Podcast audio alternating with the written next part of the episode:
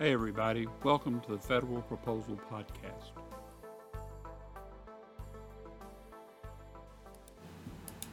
Every once in a while, we'll be giving you a special edition of the podcast that focuses on some specific attribute of the proposal industry.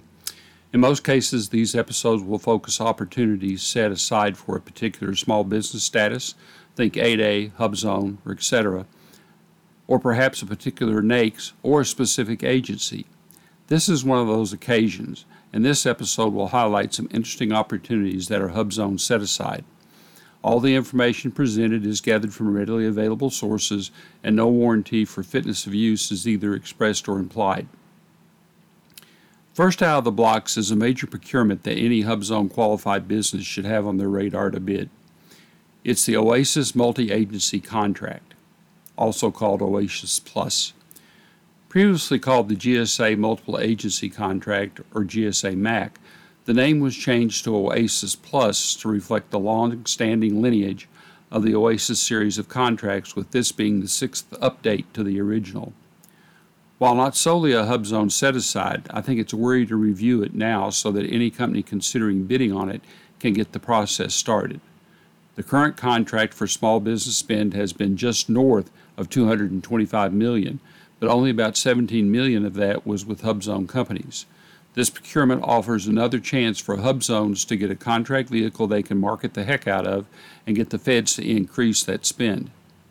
The overall ceiling is estimated to be in the 60 billion range across all socioeconomic categories. Given the importance of this one, I'll do a separate podcast on it in the next couple of weeks. The next opportunity we're going to take a look at is the Advanced Prototyping and Experimentation, or APEX IDIQ.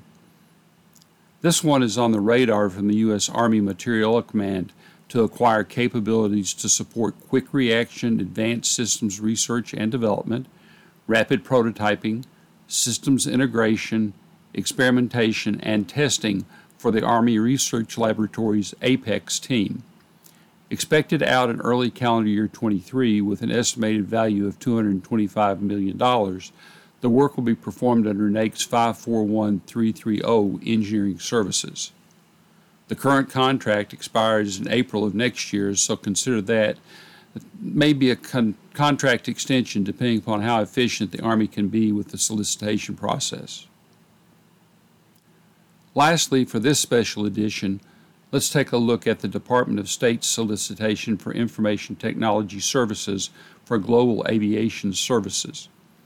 This is an estimated $340 million hub zone set aside to provide support to the Department of State's drug interdiction efforts under the umbrella of an agency specific IDIQ. This one involves seven different NAICS aimed at different aspects of the program to include program management, flight services, maintenance services, logistics services, IT and communication services, training, and safety compliance. The current contract held by T Symmetry is scheduled to expire in 2025 and has a current spend of just under 175 million. Based upon currently available information, it's unknown if the State Department will release this as a series of solicitations based upon NAICS, more likely, or if they'll release a general purpose solicitation and have vendors compete with channel by NAICS, less likely. The advantage to the latter approach is it's more efficient to work a single set of responses against common terms and conditions, but it may be more complicated to evaluate. For any of these opportunities, I would encourage you to do further research. If you found this episode to be useful or instructive, please consider subscribing so you don't miss any of the information we'll make available.